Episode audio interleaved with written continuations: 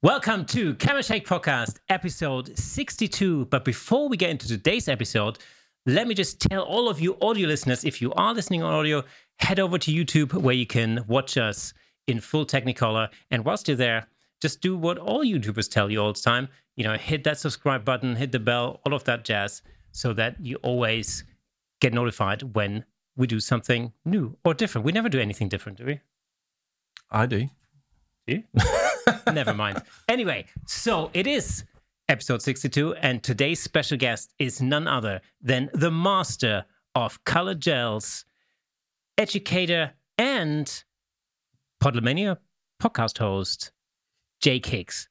Jake, how are you doing? Hey, man. How you doing? Thank you. Yeah, pleasure to be here. Excellent. So, how's the last year been for you? Much the same as everybody, I should think. You know, it's been different. It's been a learning experience in terms of, you know, the way that my business has had to change and adapt over the last, God, how long has it been? I suppose it's been 18 months. Yeah. So, yeah. Very, very different. And, you know, with all of us, you know, we're sort of like thrown into the deep end with it. It's not like, right, in 6 months' time or in 12 months' time, your business is going to change. So, you know, get ready for it, you know, get prepared. It was just, you know, everybody had the rug sort of pulled out from under them. So it was definitely, it was interesting and different, but like everybody else, just getting on with it, really. Did you take any time once, you know, because pretty much it was one day and everyone went, oh, they work. Brilliant. Did you just kind of just take a bit of time to kind of just reevaluate where you are and it's kind of, okay, this is what I was doing. Perhaps I can do this, or let's just see what happens over the next, say, 3 or 4 months. What kind of went through your mind at that moment? I think, you know, for me, like, you know, like yourselves, and I'm sure like, you know, many other shooters, it, you know, it was a case of many jobs were cancelled. And I think it's not like normal cancellations, right? Because, you know, like we all get cancellations. I get it. Something comes up, whatever, schedule's got to change and that sort of thing. And you're like, okay, well, we can reschedule that. Okay. But nobody was rescheduling anything. And that was the other issue. Like it immediately became apparent that, you know, it's just not being able to plan, not knowing what's going to happen in next month, let alone 6 months, let alone 12, 18 months, which is where we are now. Obviously, we, you know, none of us knew that at the time, but it did become very apparent to me that because nobody was rescheduling or even entertaining the idea of rescheduling, it was like that was kind of scary, because you are looking at a completely empty diary. You know, so it was a case of I needed to sort of change things quite quickly so that we could try and get some money coming in without having to leave the house, as it were, and break any rules. Yeah, you know? So I think, you know, in the beginning when we first got a whole lot of cancellation phone calls, you know, especially amongst my conference clients, because I used to shoot a lot of conferences before COVID. I think there was still some kind of hope that maybe things could get rescheduled for the autumn, because it's the second conference season of the year, because nobody really knew how long this whole thing was going to take. You know, whether it was going to be over in like 3 weeks' time, or whether we were still going to be locked up after the summer. You know, yeah. And I remember thinking, what, they're rescheduling for the fall? That's crazy. I mean, that means like 6 months. You know. And little did we know that this wasn't going to be the end of it. You know? Yeah. And of course, when we got to the fall or to the autumn, it was like, wow, how ridiculous to even think that this could take place. You know, from my point of view, you know, I'm very fortunate in that I had a fairly large and derisive community that wanted to, you know, sort of, that was already there and willing to engage in what I was doing anyway. So I was able to sort of turn around and go, well, look, we're all stuck indoors. Let's do some online work together. You know, so I've done a lot of online workshops and online mentoring, one-to-one sessions with people. But again, like I'm in a super fortunate position that I already had that very, you know, substantial and engaged community already there. So it was already there, sort of like, you know, they were at home as well. So it kind of made sense. But like I said, I fully appreciate that. You know, I'm in a very fortunate position that I had that community there to begin with, because most, you know, most don't. Yeah. You know, I think we said this with Daniel Norton recently, that knowingly or unknowingly, you set yourself up in advance to prepare for when the work isn't there. For whatever reason, that work wasn't there. You've built that community. You've built, you're surrounded by clients and people who follow you that you can pull upon when you need to.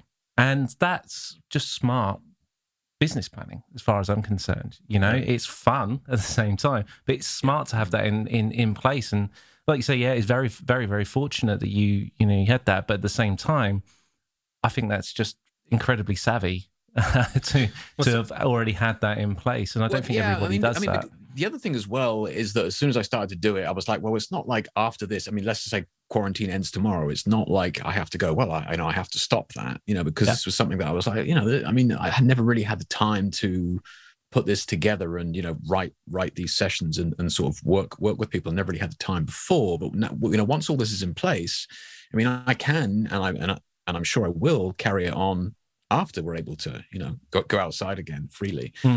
So it was definitely, I could see immediately that it was actually going to be a long-term investment and a benefit, not just, for the next 3 weeks or 6 months or however long it was going to be. Yeah. Because the thing, for those of you who don't know, of course, on one hand, you obviously are a working photographer, but on the other hand, a lot of your work goes into the kind of education genre now. Yeah. And that wasn't something that was initially planned years ago. It wasn't like that, your big, what's your 5-year business plan, Jake? It certainly wasn't like that. I was just working and then I think ProEDU, the film production company over there in the US in St. Louis, reached out to me and was like, do you want to do a video? And I was like, well, of what? It's like, we've been getting a lot of requests to, learn about gelled lighting. And I was like, yeah, okay. I mean, it sounds like a interesting opportunity. I mean, worst case scenario, I get a free trip to America. So yeah, let's give it a go. And then it sort of like grew from there, really. They put the video that was extremely successful. And then, more and more people wanted to learn more about it. So it wasn't like this thing that I had in my mind, okay, my business, my strategy is to educate people. It was just something that people sort of, liked the way that I taught them. I think it's because I'm half daft as well. So, I speak in a more common language rather than, I'm not all about the ratios and whatever it is. So yeah, it's all just getting it out there in a sort of more normal language, as it were. And people seem to respond to it and wanted more of it. So yeah, as you rightly said, I do a lot of education now. I absolutely love it. Yeah, and I couldn't have planned it like this, but yeah, it's been great. Well, I think that really comes across, for anybody who hasn't checked out your website, we will, put your URL at the bottom of the screen right now. But there's so much free stuff on your website as well, so much information, for people to get into. So on one hand, you've got, video courses, but on the other hand, even beyond that, there's so much free stuff that's available, for people to learn and to get into color gels. And I read one of your blogs or one of your articles about how to make your own background. Oh, yeah. Yeah, which is very interesting because I've, for some reason, I've been looking for exactly that. Yeah, and can you tell me why you've not created one? Yeah. Because I only just found it, like literally a couple of days ago. Yeah. So, Yeah, and that's the other benefit as well. I think that, for many photographers that maybe have been doing it a long time and people come along to their website, I think it can be quite... it's difficult to gauge how long somebody's been shooting, right? Especially now with post-pro and that sort of stuff. How long has this person been shooting? 6 months, or has he been shooting 20 years, And I'm in a very fortunate position that I've been working on that website for, over 10 years now. So yeah, like you just do a little bit at a time, one blog here, one blog there. And then 10 years later, you just have this just colossal data bank of articles and blogs. And I quite often get quoted and I'm like, oh, that's an interesting idea. It's like, yeah, Jake, I got it off your website. Oh, yeah. I mean, that's a long time ago. I can't remember everything, but... I mean, what I found really interesting, just looking through this, like literally your gazillion of articles that are on your website, I kept thinking I kept wondering, have you ever thought about turning these into videos? Because there are a lot of like YouTube channels, for instance, like educational YouTube channels, something like that. Have you ever thought about turning these you know, these blogs into videos at all or not? Yeah, I mean, we did sort of discuss it at one point, and I think it's a really sound idea. And you know, there's a couple of things that I think that they could do. Like for me, I would rather do more of the sort of the workshop converted into a video type thing, which is probably a far deeper level in terms of training. So, you know, talking about the theory of it, you know, the lighting theory, the principles of it, what are we doing? Why are we doing it? And this is no disrespect to any YouTubers out there or anything like that. I fully respect that is definitely, you know, you can make good money doing that. I just feel that the YouTube algorithm and the way that business model is set up doesn't pay back into education. You make more money on YouTube by putting out little videos frequently. You just never really get under the skin of anything. And right. Don't get me wrong, there's plenty of YouTube videos that I'm sure they can teach you absolutely tons. But for me, you're not really scratching the surface. They're just showing you, just copy what I do for the next 10 minutes and 1 second and you'll be fine. Which is fun, which is great, but you know they're not really showing you alternatives or watch out for these mistakes or you know, don't do this and get this modifier and you know try out this DIY. Like it's not a complete package. But I understand that the YouTube algorithm doesn't pay people to produce high quality long form content really, because you know it's just more videos more frequently is you know that's how you make good money on YouTube. But so. We see that actually, you know, with our channel, because you know we're a podcast. Our episodes are several hours long usually. So it's like I thought. Why are you looking so shocked, Jake? I thought we like. What do you mean several hours? You didn't know? Well, we're here till tomorrow. I'm sorry, buddy. So you know, it's very different from you know I don't know like channels that have like 5-minute videos on there and you know there's like a gazillion on there but I forgot what I was going to say. Just the length of YouTube videos and the way that sort of architecture works and like it, you know, it obviously works really well if you have like a slightly controversial topic that you're also discussing as well. And you know I know some YouTubers will actively leave little tidbits out of the data so that you're encouraged to ask questions, because again, comments feeds the system. And look, I get it. Like their business, like that, you know, it makes total sense for them to do that. You know, it's a smart way to engage people because they want to ask questions, because that in turn shares the video more. But it's like, again, it's just not conducive to education in my opinion. Yeah. Yeah. I mean, I mean, who doesn't go on YouTube to find out something, right? But that's what I do. If I'm in the middle of a project or whatever I'm doing, I go, my God, how do I do that? Why can't I remember or think how to go about doing whatever it is? Usually in a piece of software, usually in DaVinci, usually in Photoshop or something like that. Well, how? YouTube. It is the most perfect resource for that type of thing for me, because it's a quick 2-minute video, quick 5-minute video. Wonderful. That's true. But actually, it is kind of like a sort of mini chapter, isn't it? You're googling a mini chapter, and and over time, it's up to you to piece all these chapters together in terms of a photographic idea. But yeah, and if you're just learning, that is the hardest thing in the world to do. Well, that's the biggest problem I always feel. It's because the biggest problem when you start learning anything is that from the outset you don't know what you don't know. So when you're confronted with like an ocean of tiny little videos or pieces of content, which overall may have everything you ever need to know in there, but since you don't know what you're actually looking for, it's virtually impossible to piece the whole thing together. It's like a massive puzzle where somebody's just taken all the pieces and threw them all around. You hold them in your head, yeah, exactly. Yeah. And then you're not getting the complete package, yeah. Exactly. And then you get the contradictory videos telling you complete opposites of something that you're going to... Well, it's true. Yeah, okay, it's true. Yeah. This one's got more subscribers, but this one's got more views on that video. Yeah. Who do I trust more? Controversial, yeah. You know? Yeah. Who knows? Who knows? But, circling back to your original point there about turning the videos in, yes, you know, I suppose you could turn videos into, you know, those blog posts into YouTube videos. I'll be honest with you, I'm not. I don't get a huge amount of enjoyment out of video editing personally. You know, I enjoy Photoshop and doing that, but it's a one and done, and I can move on, right? You know, it's completely, there's a hard stop at the end of that, and I move on. Yeah. The video editing thing is not really something that excites me as much. So I think from my point of view, what I'd like to do in the future and what I would aim to do if I can find the right video production company is to just actually shoot proper full videos rather than just these 10-minute snippets. But that's just me. Yeah.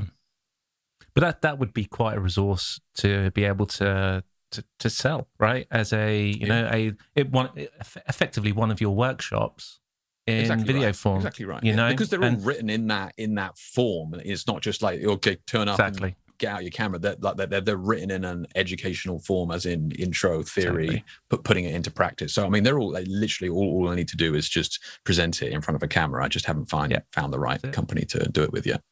Find a handful of 5-minute snippets in there that you could actually upload to YouTube. In there, they're your promotional material, or they're your free gift to everybody's. Hey, yeah, you know what I mean? I love it. Yeah, it's a really interesting idea to go about that.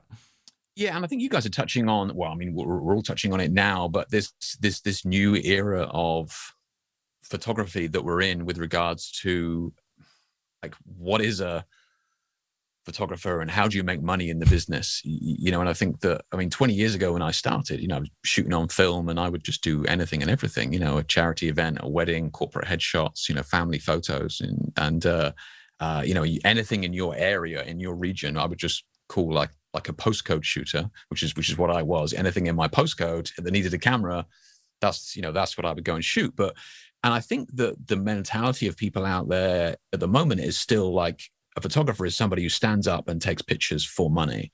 But I think now, you know, there are so many ways to make money from taking pictures today that I think people aren't kind of coming to terms with as much. Oh, you're not a real photographer. Oh, okay, fine. But I certainly know a lot of professional photographers who are fucking terrible. Like, does that mean that they're better? I don't know, you know. Well, so, I mean, you know, the thing is, the industry as such has changed so dramatically over the last 2 decades, hugely.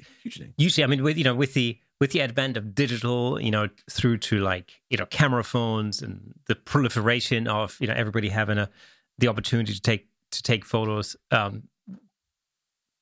their phone, you know, in their pocket and all that. It's really changed. It changed everything completely, and it shouldn't really be surprising that the people who work in the industry change along with it. So, you know, I don't necessarily think it should be that much of a surprise that, you know, professional photography nowadays means something very different from what it meant, you know, 10 years ago or 20 years ago. Yeah. And there are still those people like right at the top of the pyramid, right? Those people right at the top, and they're making mad money, absolutely insane money. But that tip of the pyramid is fucking tiny. It's minuscule. And those are the small people that are making like the, you know, the Prada ads and the, you know, and the Nike ads and that sort of stuff. And then you have this huge wedge underneath that of everybody else scrapping it out underneath for, you know, trying to make money in any way they can, whether it be on YouTube or doing training or whatever it is that they're doing, you know. And I think that people only see these people at the top as that, and I think that is kind of weird, and it will change. You know, you're seeing it in young people coming out of college, you know, art college and uni now, and their mindset is very different. You know, I think those of us that sort of came or are stuck in this sort of middle ground where digital transferred, struggling with this idea, but thankfully, I think young people coming into it are like, yeah, no, I can make a great living on TikTok. Like, I'm a photographer. Like, what? Yeah. I don't see what your problem is. Yeah, exactly. Sure, I agree. Yeah, absolutely. Yeah. I've never downloaded TikTok. No, nor have I. I just thought I'd just, you know, just let everybody know that I was aware of it. You know, I just want to. my wife is a massive TikTok consumer. Well, yeah. It's like I have to watch cat and dog videos virtually every day. Yeah, yeah. Yep. Oh, I barely go on Facebook and Instagram. I feel better already. Yeah, I mean, the thing about social media is, you know, on one hand, of course, you know, I can see it in my kids. I mean, obviously, they have a completely different relationship to social media than I have, and you know, I can say that I really, for the best part, didn't necessarily grow up with Facebook, but Facebook was, you know, the first social for us, wasn't it? Yeah, social media, yeah, for sure. Yeah. Or was it email? Do you remember email? Do you know, I've rewatched, totally off topic, but I was rewatching one of the episodes of the UK Office the other week. And he goes, yep, he's just showing it. Yeah, have you got email? Have you used that before? It's like, that used to be. That's nuts. That's nuts. Yeah. You know, I still, my first ever email account is actually still active. Mine too. Yeah. Mine too. It's nothing I'd put on a CV anymore, but no, you wouldn't. Jesus, I'd love to see the spam in there, right? I haven't checked it in years, but it's still. No, for Christ's sake, do not open that. No. But it's one of those things, isn't it? Because you know, on one hand, you know, social media seems to be almost like the curse of modern photography. But on the other hand, of course, it's an extremely useful tool. Mm. Like you know. Like for you, for example, how would you sort of rate the impact of social media on your career as such? I mean, it's just a small question there. Just a light one. Yeah, pretty substantial. Just to give a quick sort of rundown. I did. 20 years ago, I was shooting freelance. Digital came along. It became very, very difficult to charge the sort of prices I was charging. So I sort of dropped out of the industry for a couple of years, came back to it, worked full time in a studio as a salary guy. So you just turn up, right, Jake, you're in studio one, photographing a yoga book cover. Jake, you're in studio two, photographing a family shoot, corporate headshot, yada, yada, yada. Paid terribly, but, you know, you're just a monkey for hire, as it were, just in terms of, you know, you're in a studio. And it was, I think...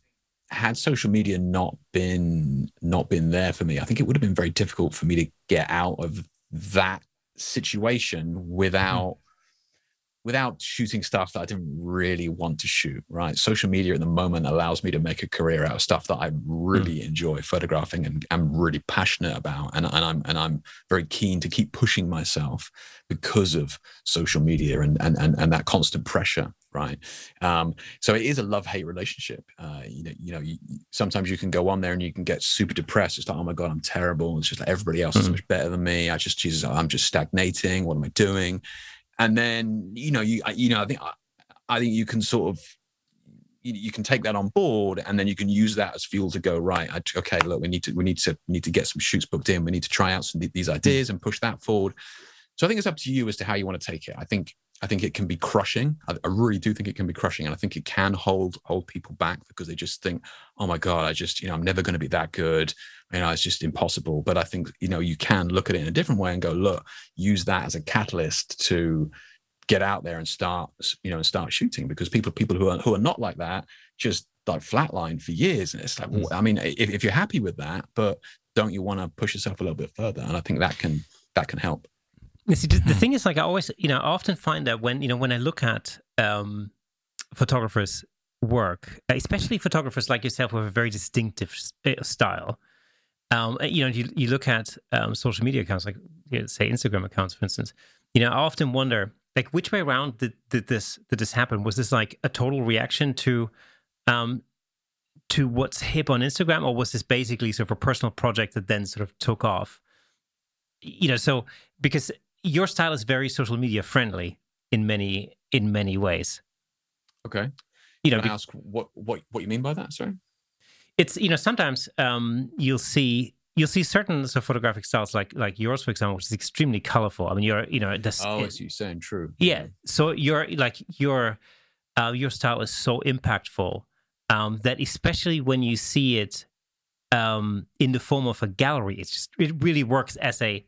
True. As a complete set of work, if that makes sense, rather than just an individual image. I mean, although each individual image is stunning in its own right, when you see it in context, it's even more overwhelmingly awesome. That's the thing. You look at the whole gallery and you go, "What the heck is going on there?" Yeah, I mean, and that's always been my philosophy behind my art as well. I mean, and we don't need to go too deep into this, but as to, you know, art only exists with an audience and all that sort of stuff. If, you know, if nobody saw your work, would you still produce it? Yada, yada, yada. You can argue that for sure. But for me, in terms of a business point of view, it has always been, look, it's so competitive, right? And social media is here. what can you do to make somebody stop on your image for a split second longer? Like, what is it that you can really do to make that image stand out for just a fraction of a second more? And that was kind of one of the catalysts behind just doing some crazy stuff with lighting and that sort of thing, was to try and do that, you know, because everything can look a bit vanilla. You're just scrolling through it, you know? Yeah. And I mean, that's really what I'm trying to get at, is basically, you know, for you, was social media just sort of an extension of your personal style almost? So did you, you know, did you get into shooting with these vibrant colors and color gels before you ever thought about social media as a form of? Yeah, good question. And it's, I mean, it's not really. What was happening was, just going back when I was shooting in that studio full time, it was like like crazy busy. We were doing like 6 shoots on a Saturday, 6 shoots on a Sunday. So I was doing like 20 shoots a week or something like that. So, you know, and you're there for years. So you end up doing hundreds and hundreds and hundreds of photo shoots. So, you know, it's thousands of hours behind the lens.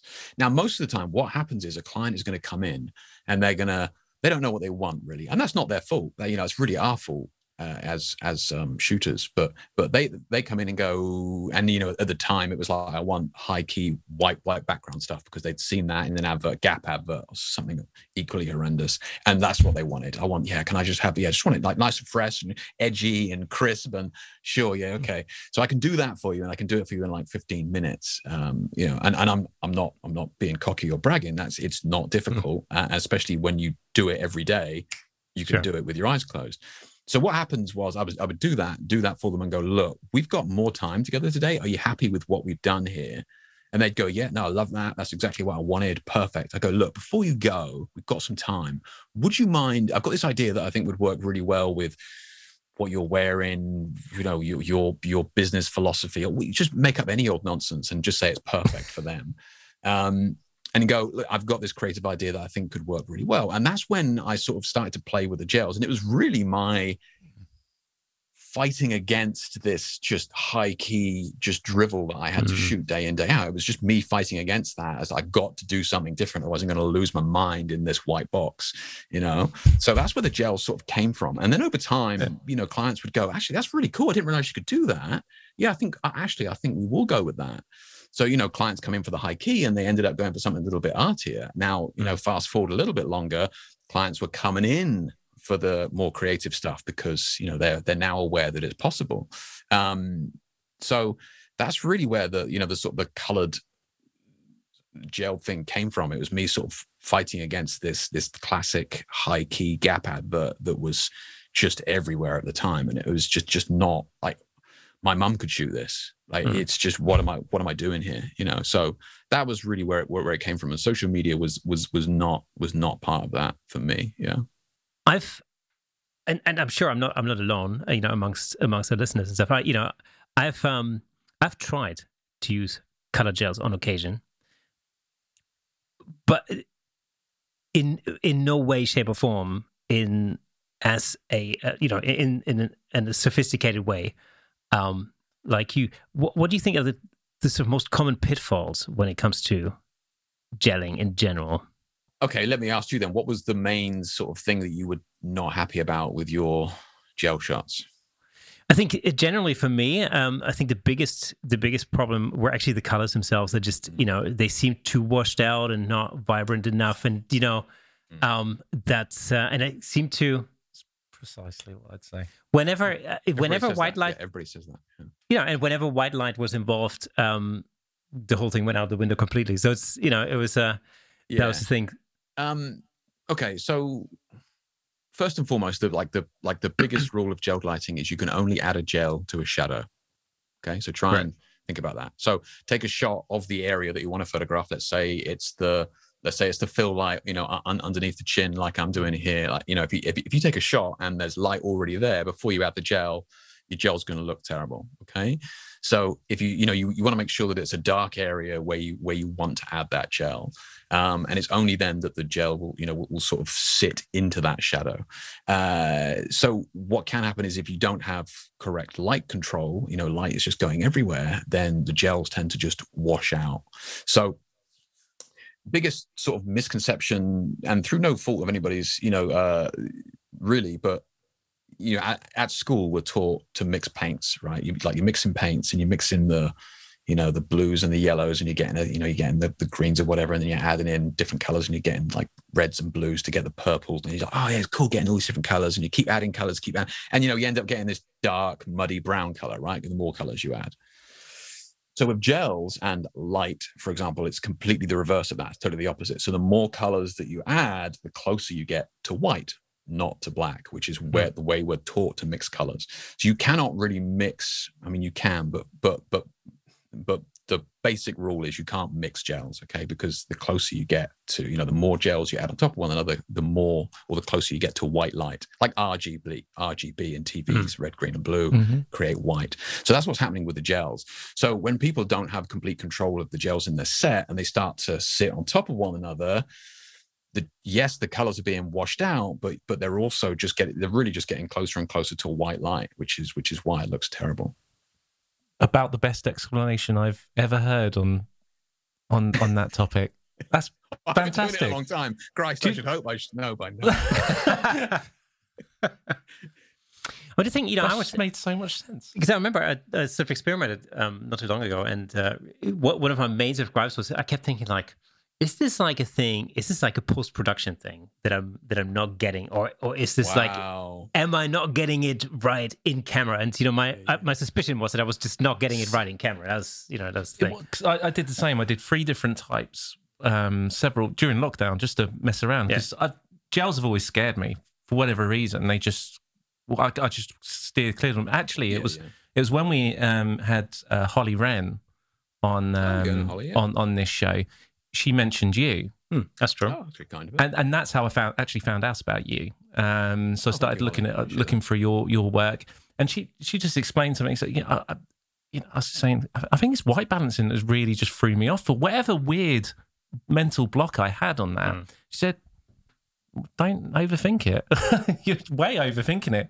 Just get on with it. Set it to flash and just stick some gels in and where you want." And so I did. I played with it. And I did 3 different kind of setups, and only one of them really came out how I think I wanted it to come out, and the other 2 didn't. And what you've just explained about it being in the shadows and mixing gels in that way, it's rung a few bells in my head as to what I probably did wrong in those other 2 setups. Yeah, because most of us don't really use directional modifiers that much. You know, I mean, I haven't used a softbox in 10 years. You know, it's like, it's just because I hate them. You know, they just throw light everywhere. It doesn't look like any light in real life. It's just, you have no control over it. It just, you know, always has this nasty hotspot. It's almost impossible to use with gels unless you have complete control of like flagging and that sort of thing as well. It's possible, but you know, and it's a beautiful look when you get it right, but it's very, very difficult to do. So most of us don't tend to use modifiers that partition the light off, you know, and I sort of break the subject down into key light, fill light, and then sides. And really I try and think about those lights can only affect those areas. It's not like the key light can affect some of this fill light area as well, and a little bit on the side. I try and break it down into these sort of where these lights are going to go, and that's it. And if there's shadow there, then I can add another light. If there's not shadow there, you can't add a light. That's my sort of mentality behind it. Do you light the background separately? Most of the time, but it depends on the space you have. You don't, if you can sort of change the modifier a little bit so that you can get the subject closer to the background to use the key to light the background at the same time. But yeah, if you're going to gel the background and then light the person with white light separately, then that's relatively easy to do, but again, you need to make sure that none of that white light is falling onto the background. And you can check that by turning off the gel light, taking a picture with the white light, and if there's any light on the background, you know that that's not a shadow, and you can't add a gel to it. Yeah, because that's something typically, you know, in the past, that's pretty much the only situation, other than maybe balancing, you know, speed lights with like room lights or whatever. But yeah, I mean, changing the color of the background with gels would have been the only thing that I would have used gels for. Pretty much before I came across your website. Yeah, and that's, you know, that's a good place to start. That's as easy as it gets. You just point a light at a background, and yeah. Oh, and here's a YouTube myth that you can ignore. It seems to be that people keep recommending on YouTube to use a gray background for gels, and it's just not true. It appears easier to use a gray background, but it would be like recommending a watercolor artist to use gray paper. You wouldn't do it, right? You just wouldn't do it. So yeah, like white is the best background. And and the second part of that is that don't be fooled into thinking that more power equals more color. When I was in the studio and training the new guys coming in, that was always the first mistake that they made with gels, right? I'm going to turn up the light to get more color, which is not, because the closer we get to white, the more washed out the colors are. So sometimes you just need to underexpose it a little bit, and that's when that color really starts to pop. So you heard it here first, kids. Screw that gray background. Exactly, please. If you are watching, just replay the last 10 minutes of this video and several times, because there is just nuggets all over that. So many pounds just dropped in my head. Not pennies, pounds. Loved it. You see, normally on this podcast, we waffle on for a very long time before we even hit the subject of photography. I feel like in this episode, we went straight in with some actual useful information. So, you know, if you are listening to this on Apple iTunes or podcast or whatever, you know, make sure you do head over to YouTube. Yes, absolutely. Indeed. So how did you first come up with the idea of using gels in the first place and then combining different colors? What was the sort of starting point for that? Yeah, like I mentioned, it was just really from the studio and me playing around with that and building on that idea. And, you know, once people sort of had a little bit of a taste for it, you know, because it was something different, then it was just a refinement process that I'm sure, you know, everybody's going through now. You know, I went through that same process. The one thing that I found interesting with gels was, you know, I'd probably been shooting... I don't know, 7 years at that point, maybe a little bit longer, 8 years. And, you know, I thought I was pretty good at lighting, you know, and then you start to get into gels and then you realize, wow, yeah, my lighting is all over the place. It's sloppy. I got, you know, lights on top of one another, layered lighting and that sort of thing as well. So I quickly found out that, you know, even if you never shoot with gels again, your lighting skill in general just goes through the roof, because you can't really layer color gels, and you shouldn't really layer white light, really. You know, there's no need for it. You know, you should be lighting one area and then you should be lighting a different area. There's no reason to just be throwing light around the room and bouncing it around some here, and then that's falling on here, and this softbox is coming from behind her and bouncing off the wall in front, coming onto her. That's just bad lighting. That's bad light management. You can't get away with it with gels, so don't get away with it with white light. So I did find that, you know, my whole process became a lot tighter, you know, and being able to read the light and build it from there. And it was just building on that process of, you know, what don't you want to do? You know, you don't want to do the 1980s music video, you know, sort of colors, right? Because you know, gels had a really bad name, you know, for ages, you know. And it's all very well to think about gels now and say, oh, yeah, you see gels everywhere, Instagram, everybody, you know, and their dog is using gels. And that's great, love it. But you have to remember that 10 years ago when I was doing this, maybe a little bit longer, you know, 12 years ago, something like that, you know, people were coming up to me and go, why did you ruin that photo? Like, why is that beautiful lady bright blue? Like, why would you do that? You've totally ruined it. And, you know, it kind of makes sense though, because it's just, we're just so used to it now. But at the time, it's like, what the hell are you doing? I thought you were professional, bright blue, you know, and I get it. I get where this sort of thing comes from. Like, why would you cover somebody in this, you know, in this color? But it is about trying to get somebody's attention, or just trying to, you know, break the norms a little bit. And, yeah, I mean, I remember being on stage at the Birmingham NEC, and this woman like queued for ages, you know, to ask me this question. She's like, why did you ruin that photo by adding gels to the lights? It was such a beautiful photo before you ruined it. And it's just, I hadn't really thought about it, you know, it's just because it's what you do, but it is different to some people, you know, it's not what they're used to seeing, you know? So, it's just really building on that and trying to avoid certain tropes that I didn't want to do. Like I said, the 1980s pop video, and maybe you know, the saturated gels, and then slowly working into the softer, more pastel gels and that sort of things, you know. So it was a process, and it still is a process. Yeah. But color is one of the most just arbitrary and sort of ambiguous thing that we have. You know, your idea of blue is different to my idea of blue, and trying to teach and explain that has been fascinating to me, you know, because it is just so personal to the individual. You know, red means something to you emotionally, and red means something to somebody else emotionally. How can you use that? How can I capitalize on that? It's not just about throwing colors up there. You got to think about color theory. You know, what colors work well together? How can I use, you know, like dominant and recessive colors to draw me through an image? So I suppose the point that I'm making here is that it's such a vast topic that even though I felt like I've done it, right? I've conquered color, and then someone else would come up and it'd be like, no way, I never even imagined that. I never knew that. That makes so much sense. And, you know, that leads on to something else. So yeah, it's been, I love it. Yeah. I absolutely love it. And I mean, that's one of the, I think, you know, just coming back to the social media sort of thing that we touched on earlier, that's one of the advantages of social media is that, you know, you have access to so much imagery from all over the world, and it is much more likely that you come across something that makes you stop and go like, whoa, I had no idea you could do that. Like, what the hell is that? But, you know, you mentioned something that I actually wanted to ask you about, and that's how you make the decisions in terms of which colors you use with which model and in what situation. How are you reading my mind right now? This is episode 61. Just a second ago. So it fascinates me how you decide this. And well, go on, ask away. It's after 61 episodes, you know. It's like playing with a drummer, you know. After 61 gigs, true, you kind of you know what the guy's going to. Very play. True. Anyway, so you know, so how what's your I guess what I'm wondering about is like what your decision process is like how do you decide, you know, well, I think, you know, I'm going to gel that yellow and blue is going to work really well with that particular model. What's the sort of, what are the factors that, what are the thoughts that go through your mind?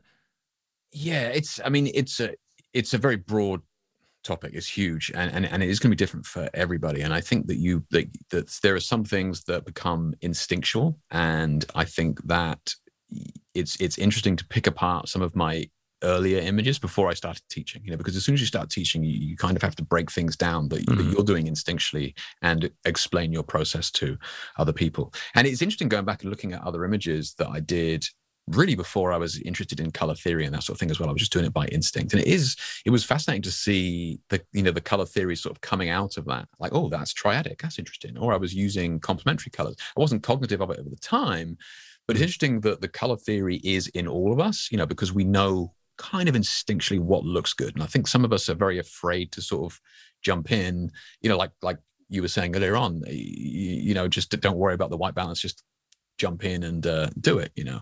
And I think for colors, that is in all of us, really, that sort of instinct to know what looks good. Are there things that you should avoid? Sure. You know, don't use green and red together. You know, here in the West, it's just going to look like a Christmas card instantly, you know. So true. So if you have a model with red hair, don't throw a green gel in her face. Is that what you're saying? Yeah, you just gotta be aware of it, right? You know, green on the skin, like it's inbuilt in us, you know, at a genetic level to be repulsed by green skin. You know, we see sickness and poison and that sort of thing as well. Now, some people may not be able to verbalize why they don't like an image, you know, like, you know, you can show your image to a mum and, you know, and she'll be like, oh yeah, I love it. That's great, mum, but I kind of want a little bit more as to, you know, why this looks better than something else. But that's the reason why you need to try and get into some of these things as to why somebody may prefer one image over another. Blue and red, you know, when you start using those in an image, it's like, are we looking like a police chase camera scene, you know, like cinema as given us these semiotics that we may not even be aware of. So we need to kind of dig into that a little bit and extract that. Like deep purple on the skin, you got to be careful with, because it's closer to the sort of the infrared, you know, which is what CSI used to see bruising under the skin and stuff like that. So skin can look really like veiny and, you know, like corned beef type thing. So you've got to be careful using purple on the skin. But, you know, these are the types of things that you learn by trial and error, you know. I've never heard of skin being described as corned beef before. I love that. No, you obviously haven't done an outdoor shoot with a poor young lady in the freezing cold sea. Yeah. That's it. Yeah, amazing. Love that. So when you look back at some of your images from, like, let's say 10 years ago or something, like, what goes through your mind there? Can you see a definitive development, or was it pretty well formed even back then? Yeah, yes and no. So I was at college 20 years ago, and we were strongly encouraged to be extremely experimental. And this is another sort of broader topic that, you know, we can touch on if you want, but it's how people learn their craft today is very different to how people learned it 20 years ago. And it's very easy for Jake the old fart can say about, it's not like the good old days. I get that. Totally hear where you're coming from. But I will say that formal education, like it or not, and granted it is very expensive and all those sorts of things, but that aside, formal education pushes you to do things you don't want to do. Okay. And art college was great for that. You know, at one point I was doing ceramics and life drawing and graphic design and textiles. Right. But there is still things to this day that I pull from that, still knowledge and understanding of light, texture, the way, you know, shape and form and all those sorts of things that I, but that's, you know, and I would never have learned that had I been trying to teach myself on YouTube, right? Like I said, nothing wrong with that, but you're only getting this skin deep learning process. And I think that for me, I was doing some very creative stuff with gels 20 years ago. And then it wasn't very cool back then. You know, like I said, we just come out of the, you know, the 80s pop videos, like gels was a big no-no. And it's kind of weird. Everything goes in phases. And then I start doing some of the stuff that I was doing 20 years ago, you know, 10 years on from that, I'm like, God, it's amazing. Never seen this before. It's like, well, you hated it 10 years ago. Now it's like cool again. So yeah, to answer your question, yes, I did learn gels as part of a creative process, but I was already aware of, you know, gels from a long time ago. It just wasn't very cool to use them. Mm-hmm. What's, you know, like I said, I always shied away from gels. It just wasn't something I was really interested in it, but it just kind of shied away. Many of our viewers and listeners will be, you know, perhaps relatively new to photography, or, you know, it's, you know, amateur photographers. If they've not used gels before, what kind of guidance would you give them to just get started?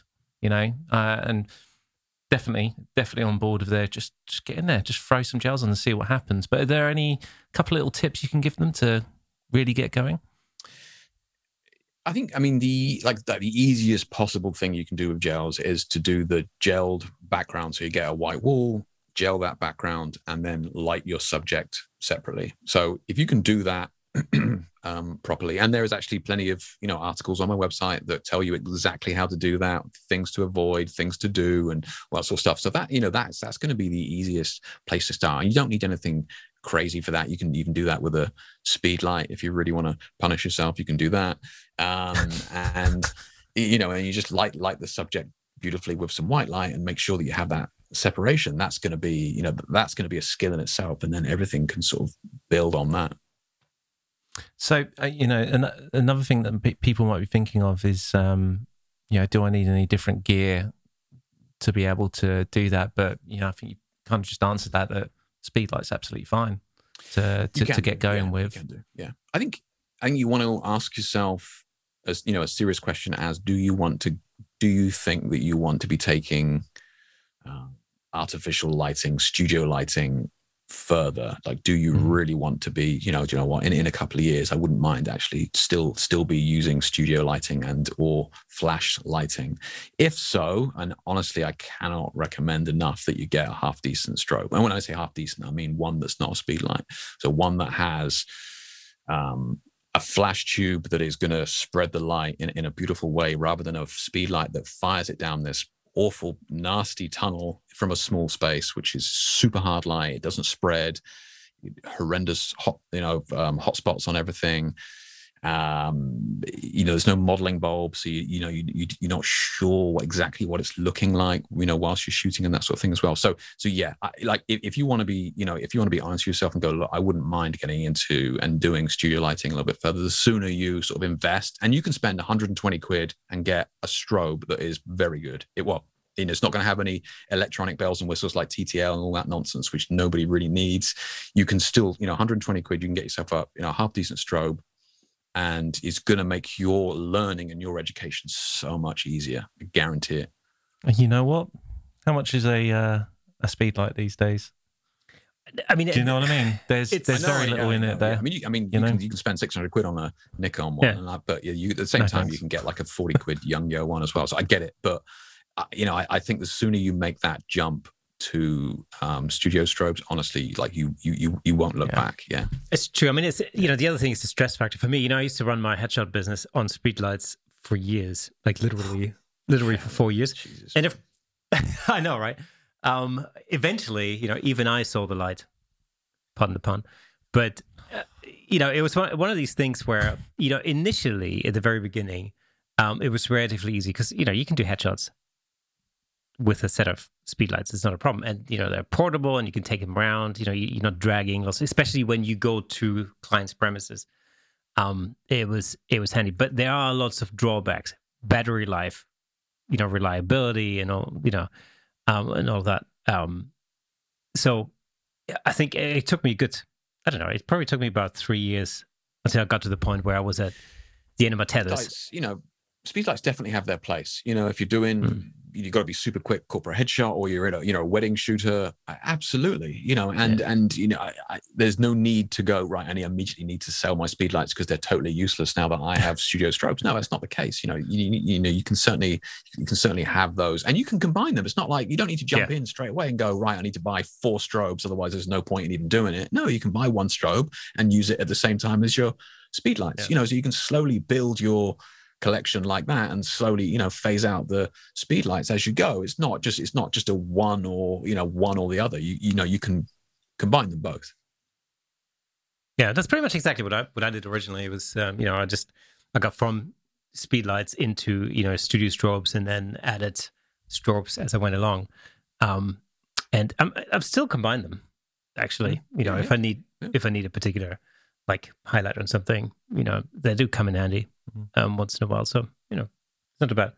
Totally. You do the videography side of things. Yeah. Do you only use LED panels, or because you don't? Do you do flash or? I have flash as well, but not for video. But I generally use speedlights if I'm doing any kind of photography, just because I'm not as invested in photography as I am in videography. But for your constant light stuff, what are you using? So right now you've got an Aputure 300 D. That's what I use for loads of stuff, and then LED panels for anything else that needs some kind of accent. So not, you know, I'm not doing huge Hollywood productions or anything like that. I'm just this does the trick.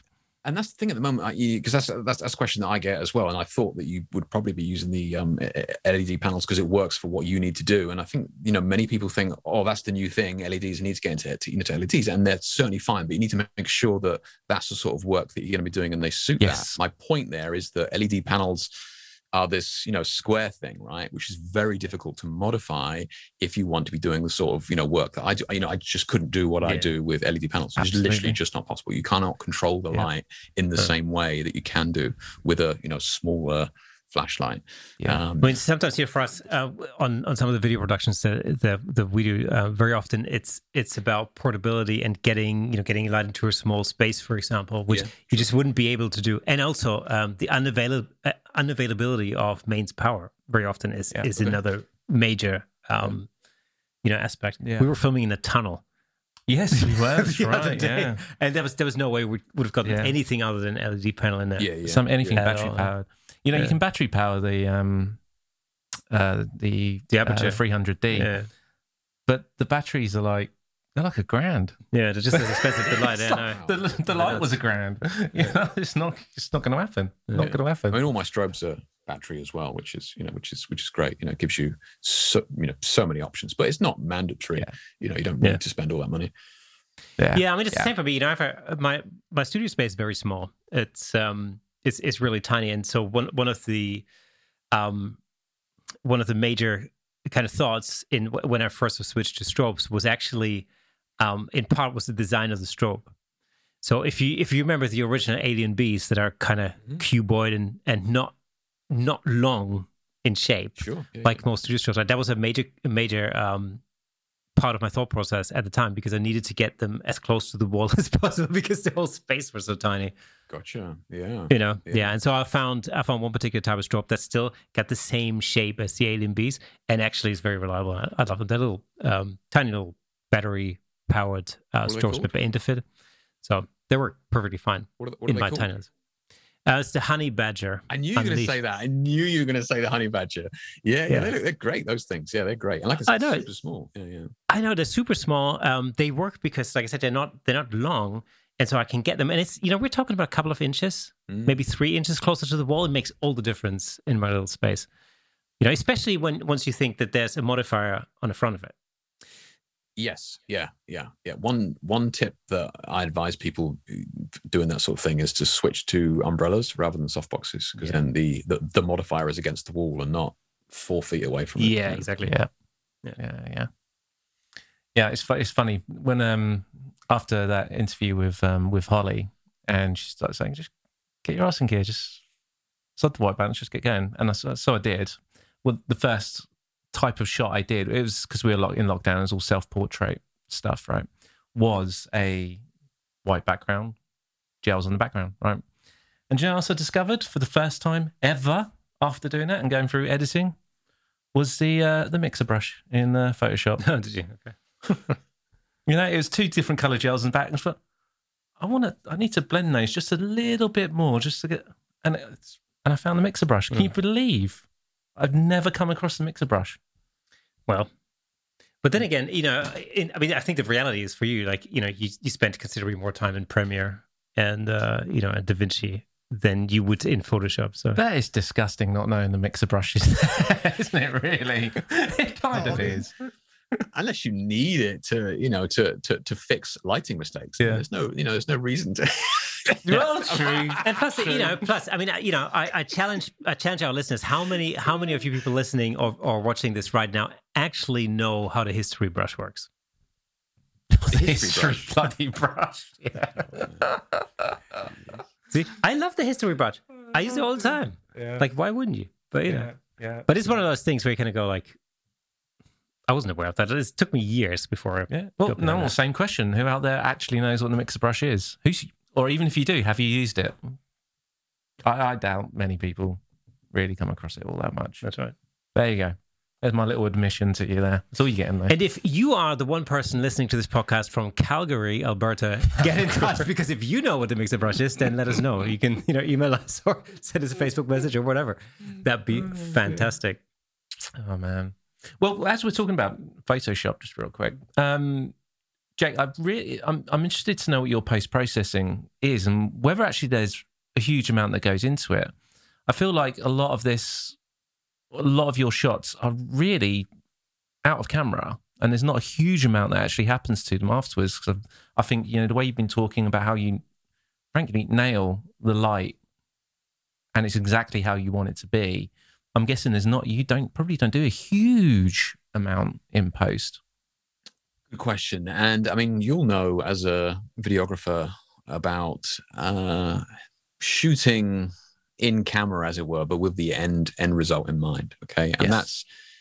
That's kind of where I'm coming at it. And that's kind of where I've sort of developed the gels for me over the years, has been with that kind of mindset as to not just about the raw, but the end result. I see the raw as the midway point, okay? And that's not in a lazy, sloppy lighting kind of way. That's in a shoot for the raw, but with the end result in mind. So, like log footage from cinema and that sort of stuff is just like, were the lights even on? Like, it's just a gray, foggy day underwater somewhere. Like, who is in charge of this on set? Like, it's terrible, right? Like, the raw footage is just terrible. But there's so much data there in the file. Okay, so you can do exactly what you want with it and push and pull. And for me, it's kind of the way that I'm thinking as well. I want my images to maybe be a little bit flatter in camera, and that's on purpose. So yes. Are they good to go straight out of camera? No, they're not. But that's intentional. So I'm shooting with a maximum amount of data in the highlights and a maximum amount of data in the shadows, so that when I come into, you know, Lightroom and Photoshop and that sort of stuff, I can really crank things up without clipping any data. Okay, because if you shoot contrasty in camera and then you want to go and increase the, you know, contrast or something, then you start to clip the shadows, you know, so you can't do it. So you have to shoot with the end result in mind. And as you know, in Photoshop, every time you increase the contrast, you simultaneously increase the saturation. Every single time you do that, both are linked. So, you know, if I want to get a lot of saturation in my images, I kind of want to know that I want to be able to crank the contrast later on, right? So again, I need to shoot fairly flat in camera, and I'm doing that. I'm managing the shadow detail in camera, managing the highlight detail in camera, so that I can crank it. And that's how you get, well, that's how I get some of those very like, wow, just absolutely, you know, liquid color sort of, you know, jumping off the screen kind of colors. But you can only do that if you really manage every sort of, you know, data of pixel, because like reds and stuff at the far end of the spectrum, it just clips very, very quickly. So you need to be, you know, aware of that and just shooting for that in mind. That's interesting. That's really, really interesting. I mean, well, okay. So how does that practically work for you on the day? And you're doing you're in the middle of a shoot. How do you go about doing what you just described and keeping that flat? Is it? I know you mentioned earlier about underexposing just a touch. You know, it that you're underexposing the light? Yeah, right. So not to be confused with the final image, but the light. Yeah. So. Talk us through how that day for you then, you know, just at the start, how are you going about getting that image set so that you have got that right amount of flexibility in post? One of the biggest pitfalls that I see with gels is clipped data in the colors, right? So I want to make sure that I'm avoiding that. And even there's many professional photographers out there now. You go on Instagram and you can find this clipped data in the color, you know, blown out highlights, just jet black, no data in the shadows. And and look, that's fine. But for me, I pride myself on not wanting to do that. A, because a client is not going to be happy when that happens in my experience. It's just going to be a reshoot. So I tend to do my lighting in sort of layers. So I have like this base coat of light that means that there is no real jet black pixel anywhere on set. You know, and then I build on top of that in layers. So I'll have some softer light on top of that, and then I'll just accent it with harder light. So I'm doing it in this layers, and that enables me to get, you know, like to sort of structure this 3D image that pops out of it like that. It makes so much sense when you describe it. Total sense. I think it's a different thing practically going about it yourself and being there doing that. And it's frankly attention to detail. Is how I read that from you, and I think you need a bit of patience as well. I feel a photo challenge coming on there. Oh, I'm pretty confident where we're going to fall in that. Wow, we're not going to fare all that well. Oh, no, I mean, like a photo challenge between the two of us. Oh, between us? Oh, yeah, right. For sure. Oh, yeah, sure. 100%. Yeah, no worries. Yeah, we should challenge Jake to something. Non-gel related, please. If you say black and white, I'm turning off now. Brilliant. I don't register that as a form of photography. Love it. Awesome. No, I'm joking. We used to have this running joke in the studio years ago that if like one of the new guys screwed up the lighting or something like that, or like, you know, something went wrong, it would always be the running joke in the studio. You just go, look, just turn it black and white. The client will love it. It's, you know, and actually, it's just a cop out. Like if you can't be bothered to get the color right, then you turn it black and white. That's basically what you say. And it's you really, you know, I mean, you're not far from the truth there at all, because I know, you know, my background's in concert photography. Really, that's where I started, and so. When you shoot any concert, you're in a fairly difficult environment because things are changing so quickly, and you don't have control as well. Yeah, you have no control, and you're constantly reacting to what's happening around you. And you know, and one of the problems is, or the main problem is, that you've got the action on stage, and then you've got pretty random lighting going on around you at the time. And so sometimes you're in a situation where you have an image of something really amazing that's happening on stage right that second. You captured that, I don't know, that guitarist in midair or like that pose or whatever is happening on stage. And it's just the most beautiful action on stage. Unfortunately, the lighting at that point was totally off the mark. And so, of course, that's the black and white option is a fallback in that case. And so it has to be. So true. Yeah. It, and the thing is, like, in that situation, of course, you always, you ask yourself that question. It's like, what's more important? It's like, that very special moment that you managed to capture, are you going to throw that away just because the colors aren't playing ball? Because it looks like the house lights are on. Oh, man, Yeah. And it's, of course. I mean, this is the thing. I always say this, in connection with concert photography nowadays, when you see a contemporary black and white concert photo, generally it's because the original color shot looked shit. Yeah. I'm sure it was. But that's not really their fault. They can't control the light, so I get it. Of course not. You have zero control over that. But I see it all the time with, people share images with me and I'm like, you have turned that black and white. You did not go, I'm going to shoot a black and white shot now. Let's set up the lights for a black and white shot. You didn't do that. You got home and it was like, it actually looks kind of cool in black and white. That's not the way you do it. Yeah. Or you just downloaded the latest version of the Nik software collection and you realize that the black and white version just looked awesome. You want to do it. Now, the other thing that really intrigued me when I was looking at your website and I was reading through some of your blog articles was your use of diffusion filters. Mm. And that's a really interesting thing, especially in connection with, with color gels that I actually, to be honest, had never even really thought about the impact that a diffusion filter can have on the final image. Because there was one blog post where I remember you were actually comparing, pretty much the same image with a diffusion filter and without. And it's just the difference in, what's the best way to describe it, in atmosphere almost, and the impact that the color had on that was really remarkable. Do you know why that is? Can you guess as to why you think that's, I mean, I'm guessing that you preferred the diffusion filter on the lens one? 100%, yeah. Well, that would have been my next question. Yeah, okay. do you want to guess as to why you think that is? I don't know. I mean, this,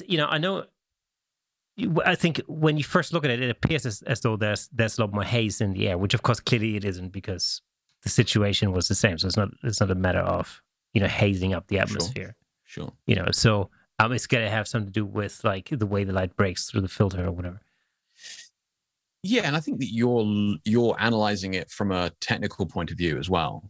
And I think sometimes we need to, I think sometimes we need to get into the habit of stepping back a little bit and view images maybe as our viewers would do as well. Like, why is it that we prefer one image over another? Like, stop for a second and think, well, what is it about that image that's drawing me? Because like, we don't do this anymore. Like we used to, but we just don't do it anymore. Like, we scan through 1,000 images a day on Instagram and then we double tap a couple, we stop on a couple, look at a couple.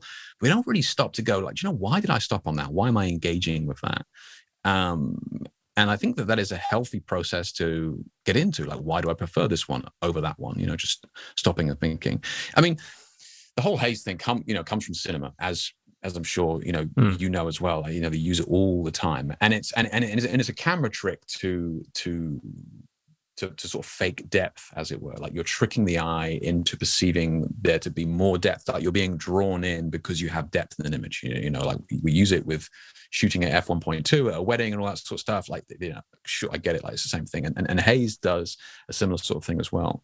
So cinema, we're used to seeing it in sort of quality cinema. And I say quality because, like, have you noticed when you see like a kind of a budget? And I say this with affection, like people who make short videos don't have a huge budget, but when people who make sort of low end videos, like the image is just there, it's in 4K and it's just everything's on the same plane and it's like, whoa, it just looks horrendous. Like it just looks super crisp and, whereas you like look at something, from David Fincher or something like that, and it's just this beautiful depth, you really feel like you can walk through that scene. And I think it's about trying to analyze some of those shots for me and trying, okay, what are some of the things about those, you know, what makes high quality cinema look different to just, you know, crappy student films? And like, this is trying to break that down. But I also think that we're in this era now of, you know, 10 years ago, it was the megapixel war, right?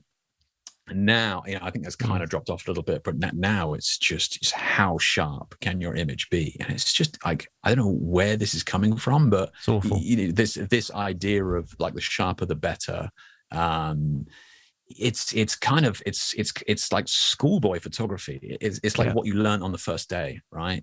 Get the image in focus, correctly exposed, white balance. Like that's not what makes a great photo. Like you need to let go of that shit. Yeah, that's not what makes a great photo. This is just that's just the entry fee to take a picture, you know. And I think that sometimes like these filters can just take the edge off that, and it just feels a bit more organic, you know, a bit more natural, and it just feels a little bit more like you're drawn to it rather than it just being.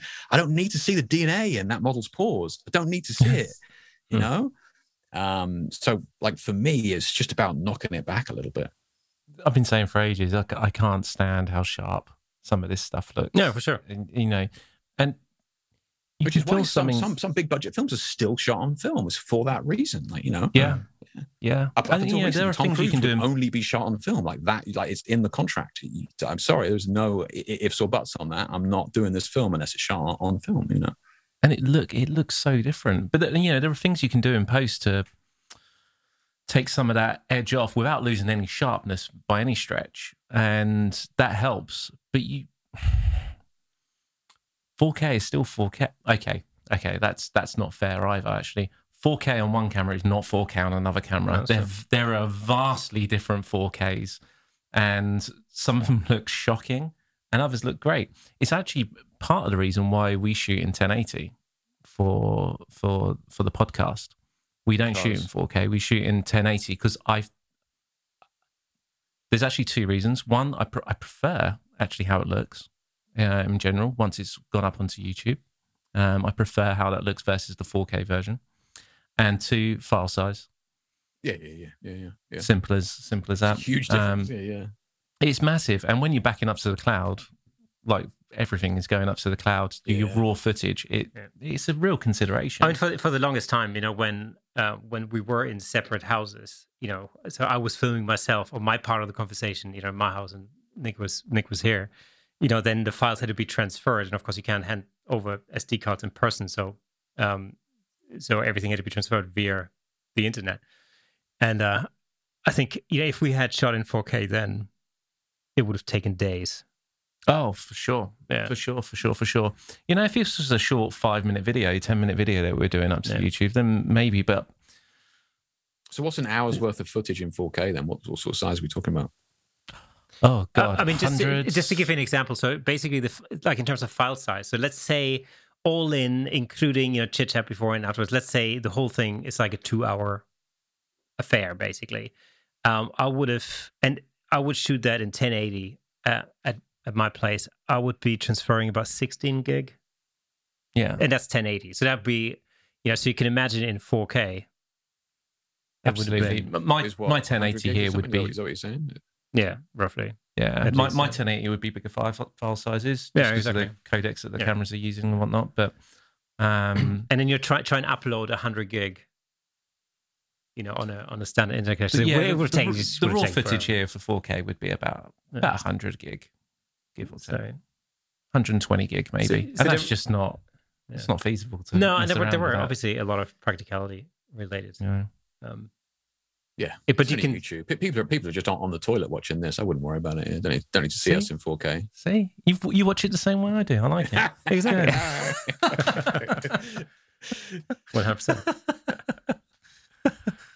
That's but just to go back, you know, obviously file size is a massive consideration, but I do for this prefer how 1080 just looks. At the end of the day, it's two people sat in front of the camera here, not moving. What needs That's to true. Be 4K about it? Nothing really. It just takes me longer to edit it. And also, of course, because we nerd out about the analytics of this, we know that the vast majority of people actually watch this on their phones. So yeah, you know. Is that what it is? Like when you say the vast majority, is it what you're talking like 2/3 of people is on the phone? Yeah, so that's 2 out of 3 people who watch this will be watching it on their phone. Yeah. Really? Yeah. Oh, it's probably more than that, actually, to be honest. Yeah. Interesting. Yeah, you just think, well, that's...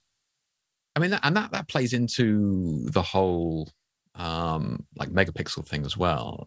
I mean, it's been 10 years since somebody bought a print from me. Yeah. Right. You know? And people go, oh, yeah, but what about a billboard? What DPI do you think a billboard is? Yeah, well... Like, it's not... like, you know, I've done stuff for billboards. It's not high DPI. The file that they want is not like... It's going to be... There's just dots the size of your fist. Like, yeah, well, exactly. And, you know, I actually, we talked about this in one of the most recent episodes, because that's exactly, you know, it's, I used the very same example. I did a headshot shoot a couple of years ago, and which was meant to be for, you know, a company's like staff website. But then a year on, they decided to use those shots for a billboard campaign. And, you know, I saw the billboards up and they looked great. I mean, they actually looked great. And that was, you know, shot on a 24 megapixel camera. Or there was no need. There was absolutely no need to go crazy about.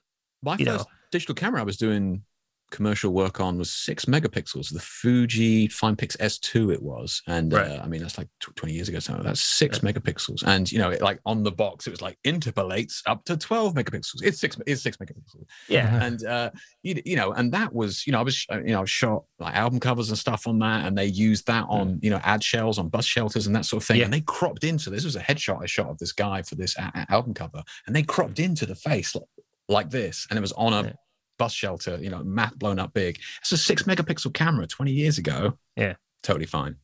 Yeah, absolutely.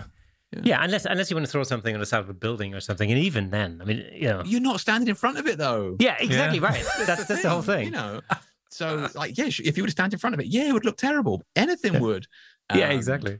But like, I mean, on that, like, I mean, you know, megapixels aside, most, you know, my point there is that realistically, most of our work is seen on Instagram, which just makes me queasy at the thought, but that's the reality, right? Now, you know, obviously you go to, you know, the small percentage of people that go to the website, okay, there's, you know, I have high quality, you know, shots on my website, great. The one thing I will say on, it's not about the megapixels, but like medium format, I've recently started shooting film again, and I've recently started to shoot with the Pentax 67. Beautiful old camera, you know, and it shoots like, when I say 6.7, you know, negs, the negs are massive, you know, absolutely gorgeous. And I did a shoot film, and I also shot the Pentax 67 exactly the same time.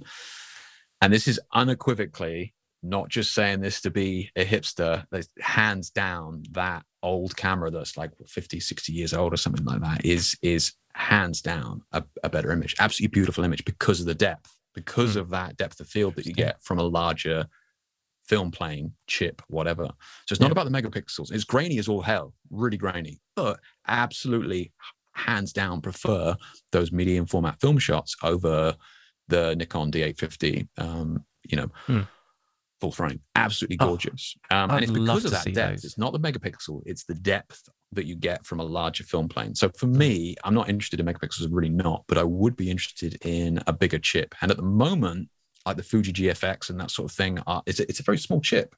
It's like medium format is, it's not like full frame 35 mil, which is this fixed universal language that we all know. That's full frame 35 mil. It's the same anywhere. Medium format is like, you know, 6.45, 6.6, 6.9, 6.7. Like it's all over the show. And like the GFX is as small as you can get away with under the medium format banner. So it's only slightly bigger than 35 mil. And beautiful camera, absolutely outstanding camera, phenomenal quality. But nobody is looking at that and going, oh wow, like a medium format shot, because it doesn't have that depth, because it doesn't have the film plane size. So I think that we're going to see in the future, we're going to see that film plane getting bigger, and you are going to see people, as soon as they start to see this, and again, it's coming in cycles. Like we were doing this 20 years ago, everybody was shooting on medium format. It was normal, you know, gorgeous, like Vogue, you know, find a Vogue from 20 years ago. Oh my God, absolutely gorgeous depth that you could, you know, just climb into. But now it's, you know, it's flat, smaller chips. And I think that in, you know, moving forward, we're going to see dropping the megapixel, you know, thing, but going into this larger chip, more depth of field, just really gorgeous images, especially on portraits. Wow. I'd love to see those two photos side by side. Yeah, I mean, yeah, they're on my site. They're like the they are on your site. Okay. Yeah, the recent article I did was on something to do with photography, and I forgot the most recent article I did, which yeah, and in there it has shots from both the Pentax and the shots from the Pentax and the D850 side by side in the same article. And yeah, like there's just no way. I defy anybody to go, oh yeah, they're definitely better. They're not. So you've kind of skipped the whole mirrorless idea. Yeah, I don't think we've got enough time for that, if I'm honest.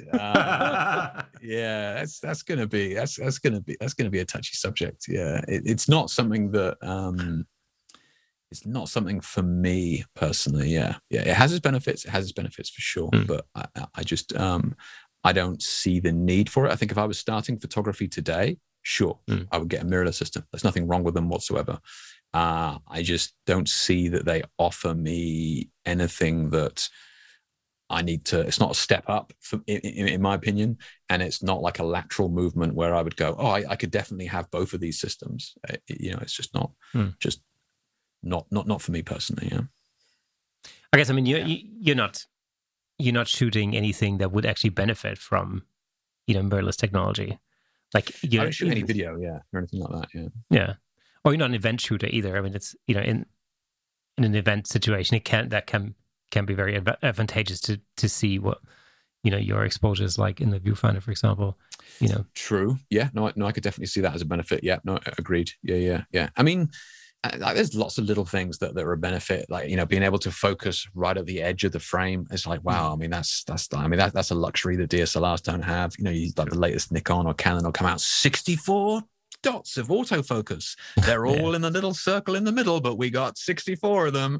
It's like great. I mean, I want to be able to focus at something towards the outside, which obviously mirrorless can do instantly, which I love that. Focus peaking. So you can, use old lenses, vintage lenses, and you get beautiful images, and use focus peaking through the viewfinder. I love that on mirrorless, absolutely, but it's just not enough for me to jump ship for.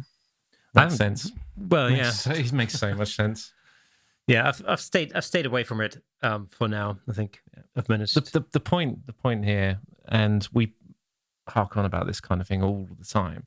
Is there is no point anyone changing systems, changing gear, upgrading gear or whatnot, unless you have a really valid reason to do so. There has to be because it's expensive. It's really expensive to do that. Yeah. You could be investing in something else, but you really have to, your current system either needs to be completely broken and down and whatnot, or can no longer do what you absolutely need it to do.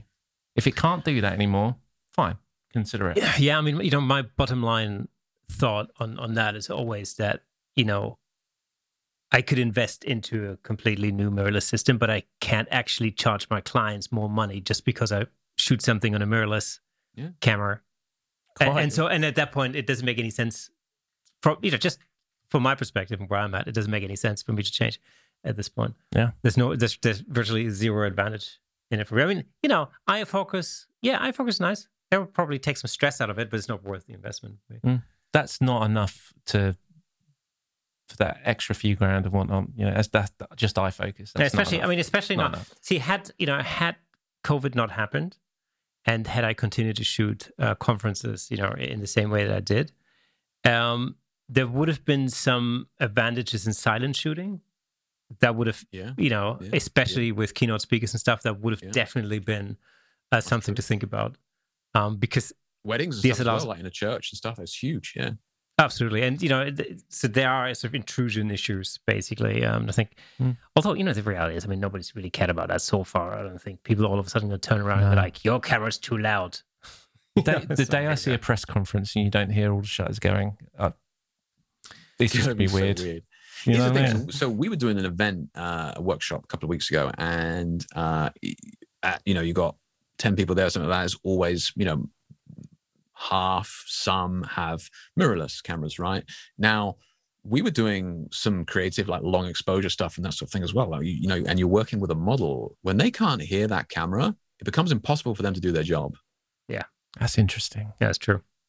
Now, okay, if the flash is going off, then they know, and sure, and that sort of stuff. But this was a sort of a unique case scenario. We were doing like sort of long exposure work, and the flashes weren't firing, and his camera is absolutely silent. Like, she doesn't know when to move, you know? Mm. And you know, he had the shutter sound on, but it's not, you can't hear the damn thing, you know? No. So it's a completely different process. And I do think that for low light shooting in a studio, which a lot of my stuff is very low light work in a studio, they struggle, man. They do struggle. Mm. That's an interesting thought. You know, it's not something that immediately goes to everybody's mind when I think of mirrorless and potential issues that will. Yeah, but that's something that's, you know, again, you know, as far as the, you know, the concert photography is concerned, that is a real consideration, because you're in a predominantly in a low light scenario. Yeah. But that's, you know, that is originally why I picked the body that I've been using ever since, because it was, at the time, it had advantages in low light situations. It was really the only thing I was interested in at the time.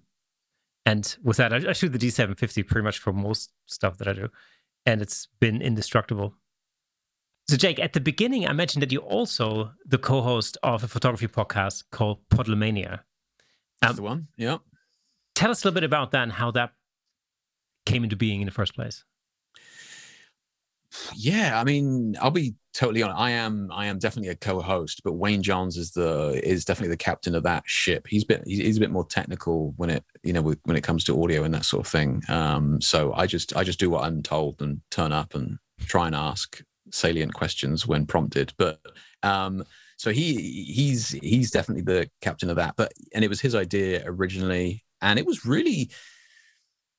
This sort of thing happened a while ago, but it's kind of weird, right? With a podcast, like, you message somebody in the industry and you go, "Yeah, hi, I'm a complete and utter stranger to you, but you know, would you mind jumping on the phone and just having a chat for an hour?" And you go, "No, get lost, you absolute weirdo." Mm-hmm. And you go, "Okay, how about we jump on the phone for an hour and we record it and share it with the world?" "Oh yeah, that's a great idea. Yeah, we'd love to." So like. Podcast is really just one of those things. Yeah, but it would be cool to reach out and start interacting with other people in the industry from all walks of life, whether it be, you know, we've cinematographers and makeup artists and you know, obviously a bunch of shooters as well, but yeah, from all sort of creative aspects, and sort of pick their brains a little bit. But it's kind of difficult to do unless you have this trick or like this idea of a podcast, and then all of a sudden people are willing to do it. But for some reason, people just won't talk to you, to some random stranger on the internet for an hour, unless you've got a podcast attached to it. So that's really where it came from. Yes, I mean, you know the struggles. Yeah, absolutely. Yeah, it's kind of. I mean, you know, for us, it was, you know, we thought like, well, we gotta do something. You know, we talk about photography most of the time anyway, so there must be some other weirdo out there who, you know, likes to listen to a conversation like that, and that's really how the idea of a podcast was born. Yeah. I think initially the problem was that none of us really knew where podcasts even live, or how this whole thing even works. You know, I think you guys are doing it in a smart way. I mean, because originally years ago. I mean, we'd had I don't know, maybe a year under our belts of them before COVID, but and everybody was listening to podcasts on their way to work, right? Everybody's listening to podcasts on the way to work. Podcast numbers through the roof, great, awesome. And then COVID happened. Everybody's at home. Nobody's listening to a podcast at home. They're watching it. Yeah. They're watching something on YouTube, right? So nobody's traveling to work. So you've immediately taken away those 2 hours a day that you're not listening to something. And then everybody and their dog's mother is also doing a podcast as well. So you as soon as COVID hit, it's like the audience went down, and then the people doing, there's more people making podcasts and listening to the damn things, you know? So I like your way of doing it on YouTube. I think that's a smart play, if I'm honest, because I think more people are watching YouTube than podcasts at the moment. It kind of made sense to us to do it on video as well, because we're always on YouTube as well, you know, all the time. And it's just, I do video. It just kind of all made sense to kind of connect all of it at the same time. It was definitely, I mean, it was almost like we didn't even I think we never considered not doing it on YouTube. Right. And that was mainly because obviously Nik's a videographer, but also I actually started my journey in the visual arts as a kid with video. That's how I started. Because the very first thing when I was a kid was the first camera I had was a video camera, and I made little videos. Yeah. And I got into photography through video, whilst I guess the majority of people get into video through photography. It was just the other way around. And so there's always been this idea. And, you know, just kind of, I don't know. We never really thought about that. It was just something that made sense. Yeah. It's interesting when... I remember we talked about it just a little bit and we thought, okay, we can sit there and release an audio. Is it really that much more of a big deal to release it on video at the same time? Yeah, it's a little super naive. The answer is yes. It's a hell of a lot more. Yeah. Yeah. But no, it just figures, why not? Yeah. And then we just went from there. Well, the other thing is, you know, you've got to, when you embark on an endeavor like this, it's got to be fun. You know, it's going to be fun to make these episodes. You know, it's going to be fun. The whole process has to be fun. So, you know, as much as like the video editing process, for instance, it's just a fun thing to do if that's what you're into, you know, like, you know, so that, you know, initially really drove us, because at the time when we started this, like I mentioned earlier, and like, all of our viewers and listeners know, because we talked about this like a gazillion times before. You know, our lives just went to like total standstill at that point, you know, and it was like, they were like, oh, okay, we've got to do something. And as you know, there are only so many Marvel movies I can watch. And, you know, and especially, I mean, well, I think I've probably rewatched them all with the kids. I'm like, sure. Since then, yeah. But yeah, we really had to do something creative. And for me, 99.9% of the time, I shoot people. And when you're not allowed, you know, when you can't get close to people and you don't have anything to shoot, it gets very old very quickly, you know. And I wasn't going to shoot birds all of a sudden. So what are your plans for the next year? Do you have? No, I'm working on some new bits and pieces, new projects, working on a new project coming out, a new workshop coming out this year. Normally I bring out a workshop every single year. Last year I couldn't, but this year, so that will be coming out in September. So just currently taking just a few weeks off, really, not off, but back away from the sort of grind to actually work on new ideas, which is something that I haven't been able to do. I know it sounds weird, but even with lockdown, I've been flat out. I really have, you know, because I was working on the new business model, if you like. It's not like I was just sat watching Netflix. I haven't. It was just immediately, right, okay, new business model. I need to get out, you know, new marketing and designing, you know, new ways of advertising this new business. So, I was flat out the whole time. And then thankfully I was very busy doing the online stuff. And then when COVID was lifted, or, you know, the lockdown was lifted, I was just doing workshops back to back. But, you know, I just haven't been doing anything else. So this is actually a well-needed, you know, sort of break to get my brain out of that and working on new stuff, which I hadn't really realized I needed until it sort of came to a head of like, this is just going nowhere. I'm just regurgitating like the same old stuff. Like, how do I get this new stuff out? And you can't do it until you sort of stop and actively make that part of your business strategy. It's not going to happen by itself, you know, because people say, well, Jake, you bring out a workshop every year, new ideas, like, how do you do it? You just got to reinvent the wheel, but you've got to trust in that process, right? You've got to trust in that creative process, but it just doesn't happen automatically. You have to sort of, like writing, it doesn't just happen. You've got to designate time to do it and create, and it happens for all of us. So that started last week, and already made great progress on that. So it's going to be on track for September. So that'll be new workshop. Little bit of a spoiler. It'll be sort of cinema lighting in the studio. Nice. You know, so kind of, you know, making it a bit more organic rather than the, you know, stark studio lighting type thing. It's been, so it's going to be good. Looking forward to it. Something completely different again, which, you know, using color and, you know, sort of more advanced lighting, but I think it'll be good. Yeah.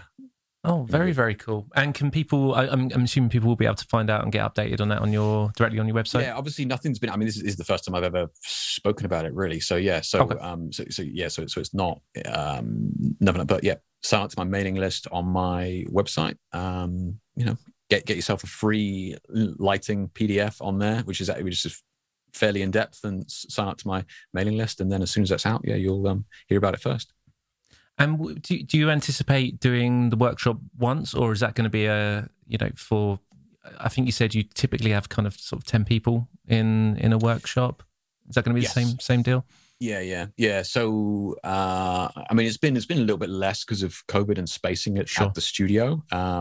So we'll see where we are with that at the time. But yeah, you know, sort of, you know, 7, 8, 9, you know, that sort of thing. So we usually do a couple of those at release, and then we'll do, you know, then I'll probably do more of them as time goes on. You know, I was chatting to the studio owner that I work with there up at Amersham, and I was like, Christ, we've been doing this gelled lighting workshop for 5 years. It's nuts. It's crazy how successful that gelled lighting workshop has been.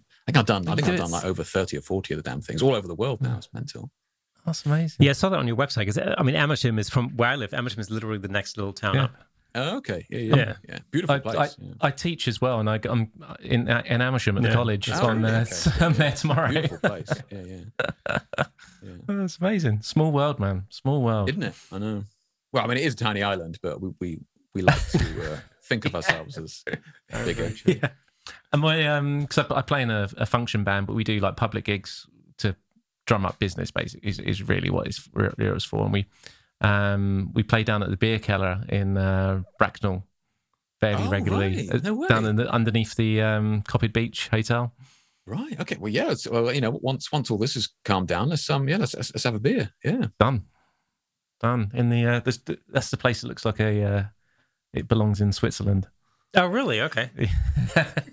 I'm immediately intrigued. Yeah, it's just. Looks like a ski lodge for, well, I don't know how they designed it or why they've done that. I mean, it's used to be right next door to the dry ski slope. Right. Is that still there? I don't know. I have no idea. I've got a feeling that might have gone. I haven't seen anything like that here, but hills in Berkshire, that's what you're talking about. Yeah, very true. Very, very true. How do you balance like commercial shoots with workshops and everything else that you do?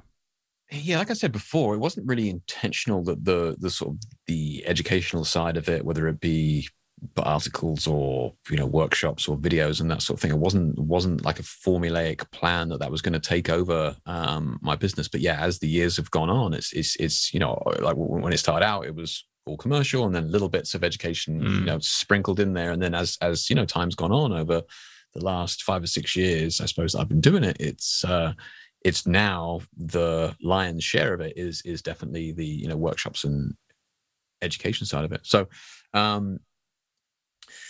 and it's far easier for me. It's far less stressful. I get to plan my schedule. Okay, we're having a workshop and I'm going to get X amount of money into the bank on this date. I'm not waiting for the phone to ring, right? Now, if the phone rings, that's a bonus. Yeah, that's a great or cool. Okay. And I'm very fortunate that enables me to, now I can finally turn down the high key fashion shoots. You know, I can finally just like, no, hire my mum. Yeah. Like she could do that for you. Just please. With an iPhone. Exactly. Yeah. But yeah, no, I mean, I'm exaggerating slightly. I still do some of that stuff, but you know, if the pay is like, come on, you can't really turn that down, then sure, I'll do it. But I don't promote it because I don't want to shoot it. So I don't put it anywhere. And yeah, so I get to be more selective with that work, which is great. And that's, you know, like I said, I'm super fortunate. I really, you know, appreciate the, you know, the position that I'm in with that. And I can just focus on doing the really creative stuff that engages me, as it were. Yeah. Fantastic. Well, we're looking forward to seeing more of you and your workshops in 2021 and beyond. Which are, in fact, let us know when you're running a workshop in Amersham next time, because... since that is literally... that's nuts. Yeah, that's crazy. Over the hill for me. Yeah. I might just be dropping in. So we have come to the end of Camera Shake Podcast, episode 62. Jake, thank you so much for being on the show this week. It was an absolute education, as always. And I definitely feel a gel lining challenge coming on. Done. Can't wait to see this. Can't wait to see this. Yeah. I'll judge it for you, free of charge. I can't do more. There you go. Yay. That's it. Thank you. You've heard it here. Thank you. No pressure. No pressure there, no. You're only allowed to say good things, though. Sure. Fantastic. Right, so if you have been listening to the audio version of this podcast, as I've said many times before, make sure you head over to YouTube, hit the like button, subscribe to this channel. That'd be super awesome. Likewise, if you insist on listening to our sultry voices over our beautiful faces in Technicolor, then do us a favor and scroll down, give us a nice star rating, and leave us a comment, because that will make sure that our podcast is being found much more easily. Now, that being said, we've come to the end. That was Camera Shake Podcast episode 62. So you got it right this time. Well done. We will see you again next Thursday. Thanks, guys. Bye.